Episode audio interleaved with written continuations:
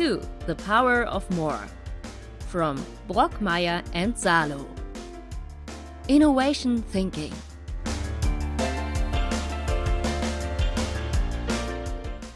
Today's episode is about Africa, the continent, the cultural heritage, and the future. Before we get to our special guest in this conversation, I would like to introduce the co host of the podcast, Dieter Brockmeyer, the innovation expert at the Diplomatic World Institute. Hello, Dieter. How are you today? Always good when we have uh, fabulous podcasts, and I know Kirtan for, well, many years now, I think. And we, it developed into a friendship and a very productive uh, partnership. And yeah, we talked a lot about Africa, and I'm very happy that we now are going to do this also on this podcast. And there's a lot to t- uh, say about Africa. Kirtan Bhana, our special guest from the Diplomatic Society, he's based in Pretoria, South Africa. He started the Diplomatic Society in 1997, in those days as a classical print version. All in all, he is the information hub for approximately 140 embassies in the area of Pretoria. So, assume he is well connected. Hello, Kirtan. Thank you very much for joining us today. How are you? Good morning, Christian. Good morning, uh, Dieter. Thank you very much uh, for inviting me to this pod- podcast. Yes, Africa is, uh, um, you know, in, in, in the focus right now for many, many countries. Um, we've been running Diplomatic Society for past 24, 25 years now. And, um, you know, it's given us um, a, a, perspective of the world. And in the past 25 years, the world has changed completely. And I'm looking forward uh, to the discussion. Yes, Dieter and I have been working together. And he, for me, Dieter has brought in this perspective of innovation which um, has also changed our perspective going forward with uh, regards to diplomacy in all its um, facets. Thank you for having me. Kirtan, Africa is a huge diversified continent with uh, more or less 2 billion souls. It is well known for its rich natural resources. Are the European people seeing Africa in the right light, or are we still influenced by a view of the past?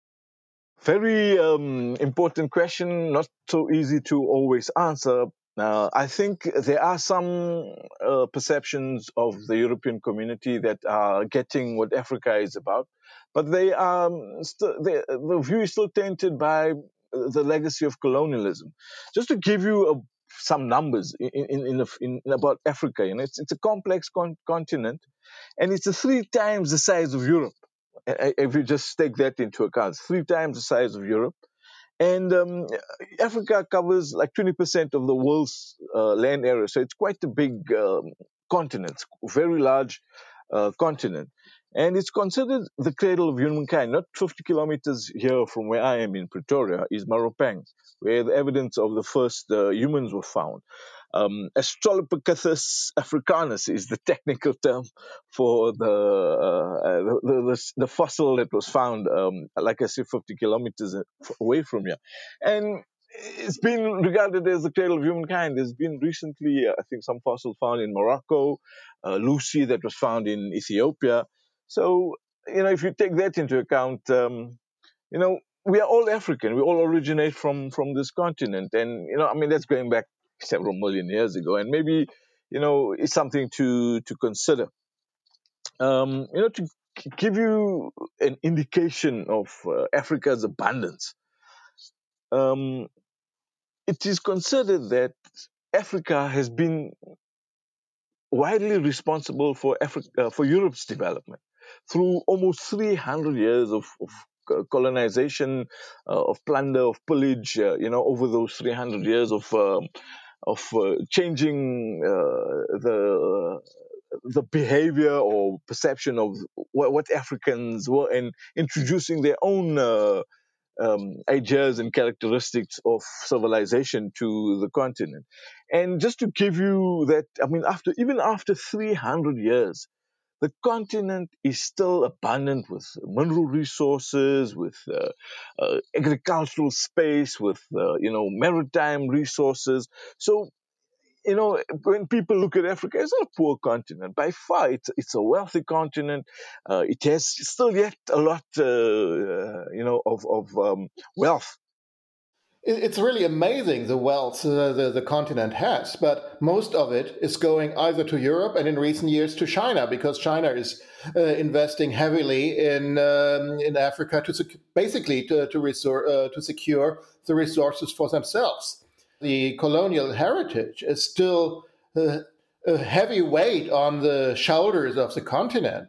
When you see that when the colonies were, were formed, these were just drawn lines on the map and uh, without any regards to the structure of tri- uh, the, the, tribal structures and everything. So the problems you, uh, Africa has today very much are uh, going back to, to this decision because one tribe that is strong in a in one country is weak in another, and of course the stronger tribes you always work together with people you trust and you trust uh, people from your own tribe, and of course this is creating problems with the others and uh, you always and you see um, how in recent years or in, in, the past these problems have been accelerated over the years. And i think this is a main problem africa has uh, right now uh, in order to live up to its potential. And uh, truly speaking i don't see i don't have a solution to get out of that that brings us to the next question. The influence of the colonialism from the former days can still be felt. What is the challenge behind it, Kirtan? Thank you. I mean, that's a great question as well. And I have, you know, ideas with regards to um, the, the, the solutions for Africa. And it, it brings us right to the modern day and this pandemic that um, we are, are experiencing around the world. It's, it's had a global impact. And from that, we have noticed that the world economy is being held together by consumption and overproduction. I mean, if people don't buy things and people don't produce, if it isn't production, this economy will fall apart. That means even if there isn't a need for certain products or, or, or consumption of certain products, this economy will fall apart. And this is where we got to, we have to look at uh, these value chains, the, the, new value chains that are going to be created, the new supply chains are going to be created, which takes into account the whole environment, uh, human behavior in terms of consumption in, in particular. And I think this is where Africa has a solution, where um, because of the natural uh, abundance, and I'm not just talking about the mineral in terms of the climate, in terms of water resources, is how we manage them and how we put out marketing or uh, uh, you know sales or finance strategies around this. Just to give you a, quick sort of uh, uh, example with regards to the financial side of things, just a simple thing about the um, foreign exchange, the currency manipulation. I mean, if you look at the euro, the euro um, in, in, some places it's 50 times more than currencies in, in, in Africa. What impact does that have in terms of Europe, you know, bringing money into Africa, or Africans want to get into Europe to earn euros to bring money into uh, into Africa. So you know these kind of things really have to be looked at and create a more equitable. I'm not saying equal. I'm saying more equitable way of interaction yeah, it looks like the Europeans lost the connection a little bit to Africa. But what is actually the influence of China into Africa? I think they're they're already there. Uh, can this be seen as a modern way of colonialism? Um, yes, very yes, great. Uh, you know, with China, let, let's look at China. Let's look at China's history. China's history is what six, seven thousand years old. You know, and in all that time, there is no um, history of imperial or colonial tendencies to take someone over. If you look at back at the Silk Road, I mean, which is now being uh, touted as the Belt and Road Initiative, silk itself, the material, was regarded as a wealth. It was regarded as currency. And that is why it was called the Silk Road. And through the Silk Road, China opened itself up. This is so many thousand years ago to knowledge, not only uh, even philosophies of, of life and society came out of China through through this uh, Silk Road. So one has to take that into into account, you know. And then let's bring it back to the modern age. In 40 years, China's development has been remarkable. Uh, anybody, and maybe people are wondering about it, and that is why there is this focus on China. It's the second largest economy in the world, poised to become the first, uh, the first, the biggest economy in the world. It's lifted all its people out of poverty, and maybe, you know, uh, maybe in Africa definitely had, had some role in in in this uh, development of China. But when you, and then again, we got to compare what was the old colonialism with what's modern colonialism. How do we connect the two? Jitul mentioned about the Berlin Conference, which carved up the continent, which changed the language of uh, countries, uh, you know, took, took them away from their understanding of what tribalism, introduced all kinds of, uh, you know, uh, civilized, so-called Western civilization. I don't think China is doing that. Yes, China's presence is huge on the continent. Yeah, and they have a lot of influence, of course. I think it was Zimbabwe where they just got rid of uh, the, the old dictator. And uh, the generals, before they took actions, they asked China, because they are the, the, the most uh, important investor there, if uh, China would agree to their step. And only when China did, uh, they, they took action. I mean, that uh, shows how much the influence is. And this can be used either way. And I'm not sure in what way China is going to use it. But what you haven't talked about yet, well, we talked about the, the natural resources and the richness. But another very positive aspect is, of course, the richness in people. Uh, the, the age average is extremely young in Africa, and um, I looked a little bit into the um, into the situation in Lagos in in uh, Nigeria.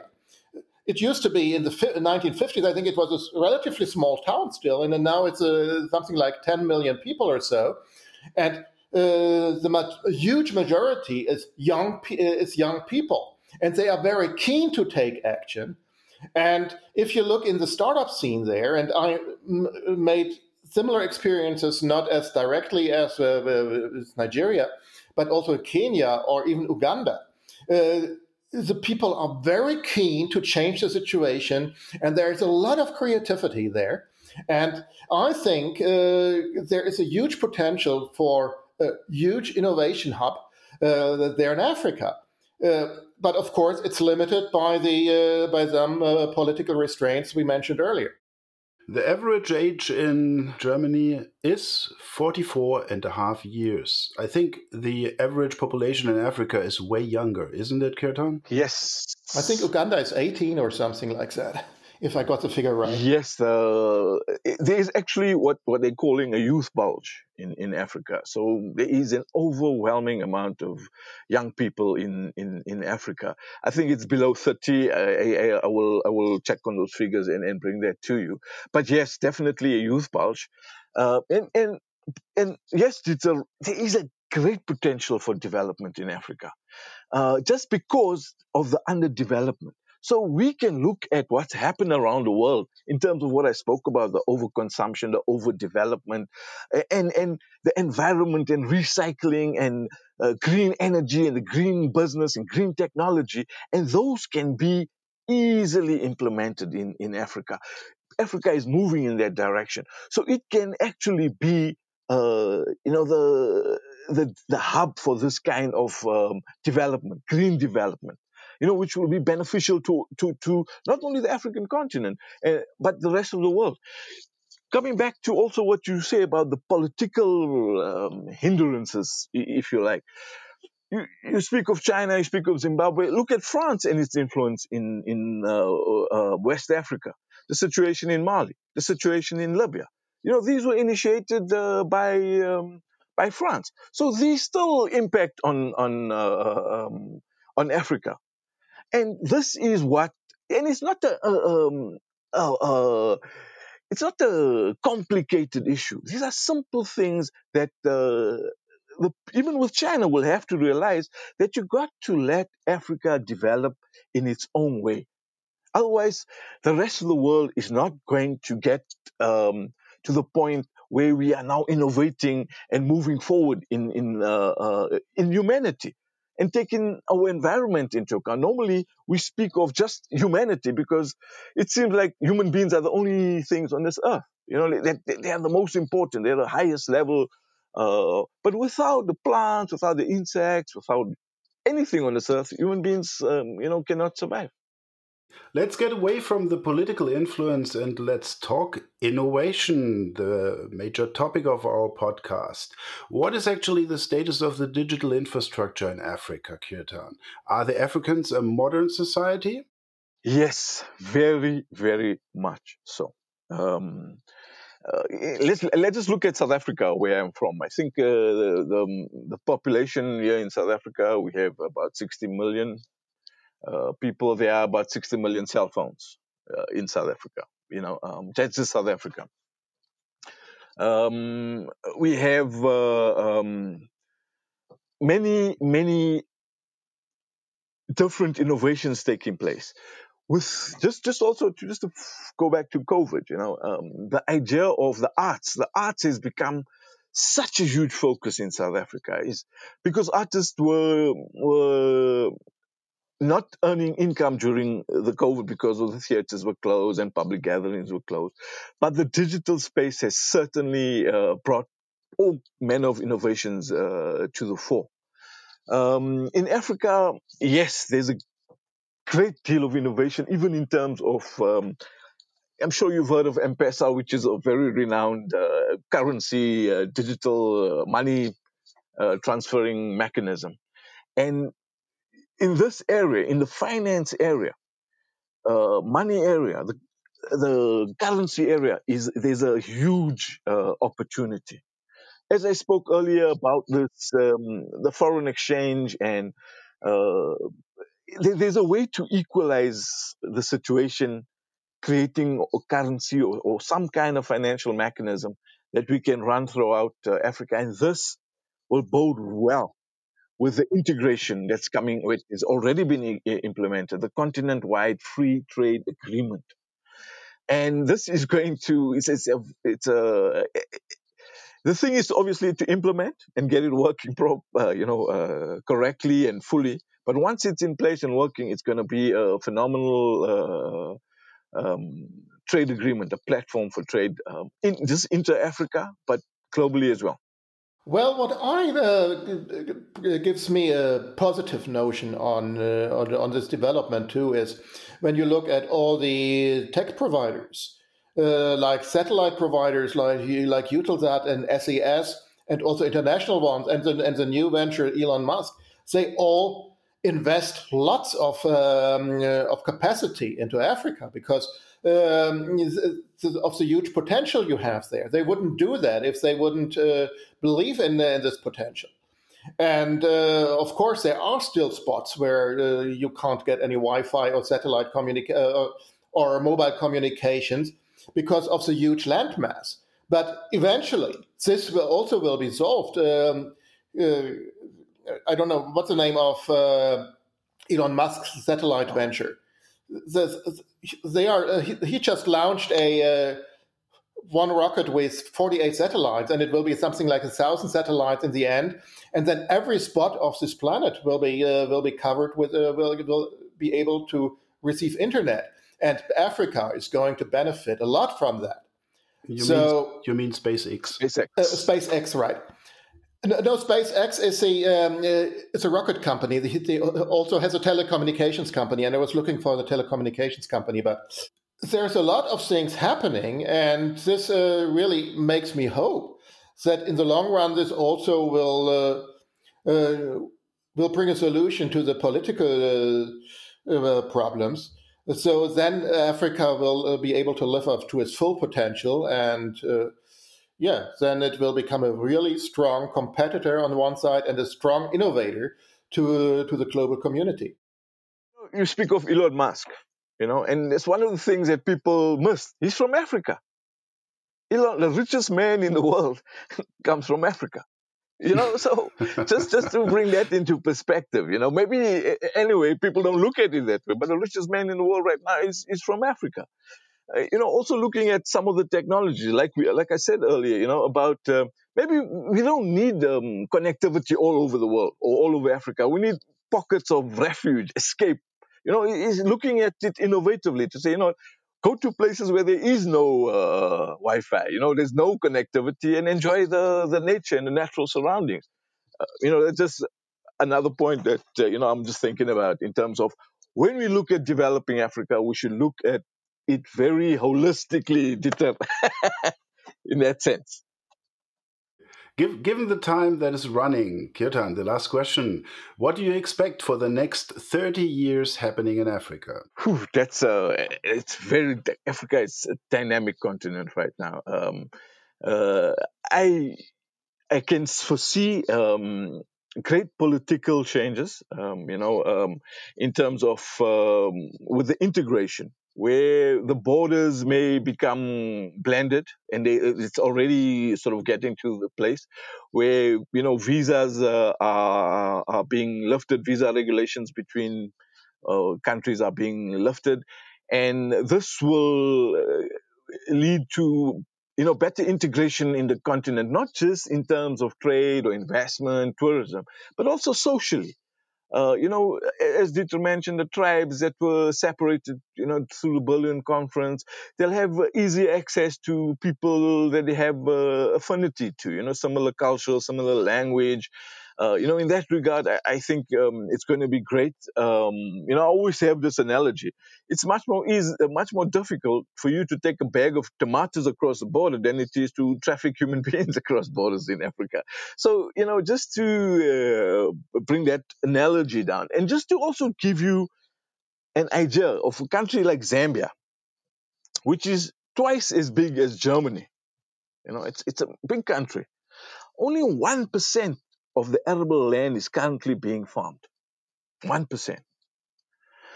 If we double that to 2%, and I'm not talking about, you know, big changes in Africa, just this from 1% to 2%, what impact will that have? You know, so Africa is there. It's already there and thereabouts. It doesn't need huge uh, development or expense or whatever. It just needs to take what it has and double it even in, in Congo, uh, DRC, they said to be $21 trillion of minerals under the ground. So, so even with all colonization, the country, Africa, the surface has just been scratched. And the idea is not to make big holes and scratch it some more, is to develop with the knowledge and the experience that we have gained over the past 100, 150 years on development and use that in Africa to create a modern fresh, new, um, you know, conscious society. What about free trade zones, Kirtan?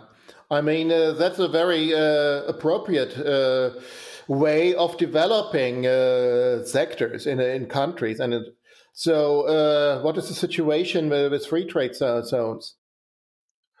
So yes, uh, the um, the continent, the AFCTA, the Africa Free Trade um, Agreement, has been ratified. The um, um, uh, Secretary General uh, um, Wamkele is uh, it's based out of Ghana, and implementation. So I, I must just get some of the numbers in terms of ratification. There's about four or five countries, I think Botswana, some of them that haven't fully ratified uh, the agreement as yet. But it's it's already being implemented from the 1st of January 2021. That means this year.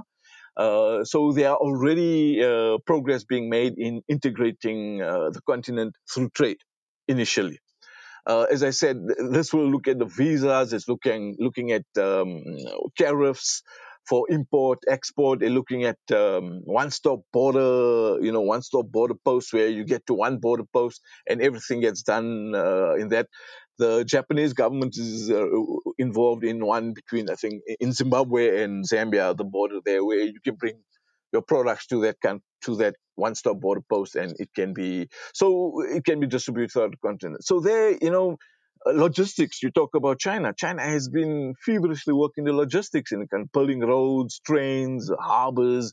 You know, so these kind of things are going going to play into um, Africa's uh, favor uh, yes, we need to look at the political situation because of the artificial uh, borders created by the um, uh, Berlin Conference, where governments or leaders are regarding these territories as their sort of fiefdom, if you like, you know, and not willing to give up the sovereignty because of the benefit of the political uh, power that they have there. And these are, uh, you know, more societal, uh, you know, human issues that we, we have to deal with. Um, and I think once things start equalizing a bit better, uh, we will we will reach a, a, um, a, a great platform in, in Africa. I, uh, I agree that there is a full potential. And if you ask me for an outlook, uh, Christian, I'm absolutely certain Africa will be coming.